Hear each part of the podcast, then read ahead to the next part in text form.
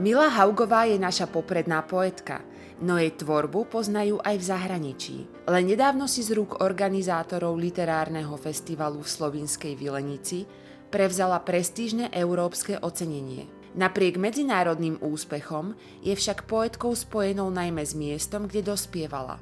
Domom a predovšetkým záhradou v Zajačej doline na juhu Slovenska. Pri nahrávaní seriálu Leeds Oral History sa Danielovi Hevierovi zdôverila aj s takýmto silným zážitkom.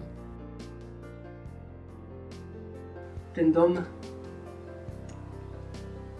cítiť to, že ten dom má svoju históriu, ja to aj vnímam, že tu bývam len od 12 rokov, že som sa tu nenarodila.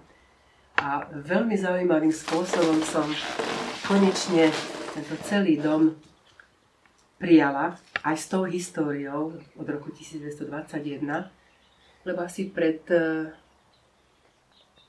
4-5 rokmi, mám to aj v jednej knihe potom báseň o tom, tak nejako, prišli k nám, tak ako vy ste prišli autom, pekné auto zastalo pred domom, vyšiel z neho muž, asi 50 ročný a veľmi starý muž, ako z Martinčekovej knihy, proste taký mm-hmm. Starý sedliacký typ, taký ušlachtili v čiernom obleku, bielu košelu, zapnutú na jeden, proste na gombík, žiadne kravaty na gombík, túto zapnutú. A ten pán sa spýtal, že či môžu ísť donútra, lebo jeho otecko tu v roku 1918 bol. Tak som to, nech sa páči, poďte ďalej. A ty si všimnite teraz tento dom naproti, čo je. To je taký, my to voláme akože malý domček. Ale to bola bola, kedy vlastne letná kuchynka k tomuto veľkému domu. A v komore bývali e, ľudia, ktorí sem prišli pracovať len na dožadky.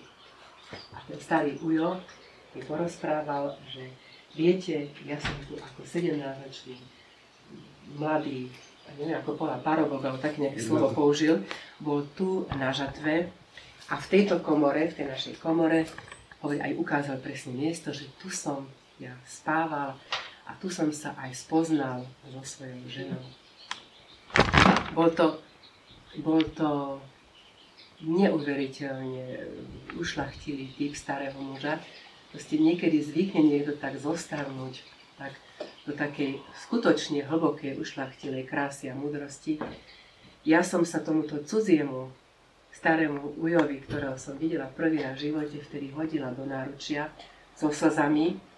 Plakali sme obidvaja, že on sa tu zoznámil so svojou ženou a že mi ďakuje, že som mu teda dovolila tam prísť.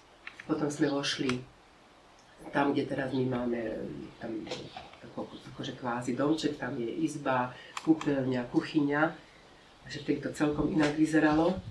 Sme do toho vošli a potom keď sme vyšli von, tak ani neviem, ako sa volá. Ja som sa v tom, v tom, v tom úžase ani neopýtala, že ako sa volá. Podstate na tom nezáleží.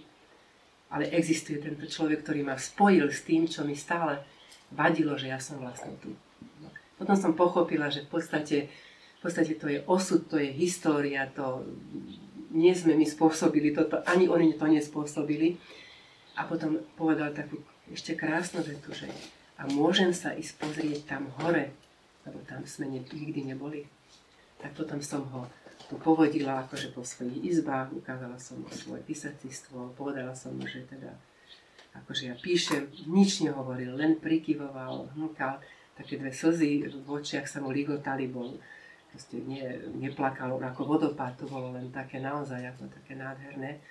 Tak to bol taký môj, by som povedala, najkrajší zážitok s týmto domom, lebo, lebo vždy som mala taký pocit, že tento dom nie je celkom môj.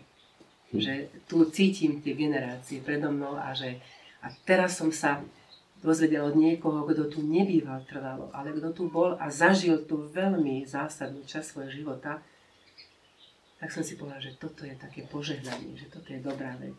A hneď som ich objela, oni odišli a ja som sa až potom spamätala, že mohla som si. Ale vlastne na čo? Vlastne on mi povedal všetko, čo mi mohol povedať, že ešte raz, že nevie, ako dlho bude žiť a že ešte raz som chcel prísť. A taká som rada, že som bola vlastne doma. Lebo nie som stále tu, niekedy idem do Bratislavy, chodím. A jednoducho, čo sa má stať, asi sa stane. Mm-hmm. Asi tomuto by som toto chcela povedať, že ten dom a potom, neviem, už teraz ani neviem, či, myslím, že v Miznutí anielov v tej knihe som potom napísala takú, niektoré moje básne inklinujú také trošku epickosti, tak som tento motív tam použila a som rada, že, že keď to poviem, tak to možno zostane a možno to niekedy raz bude niekto počuť a možno aj spozná svojho starého otca, ja neviem.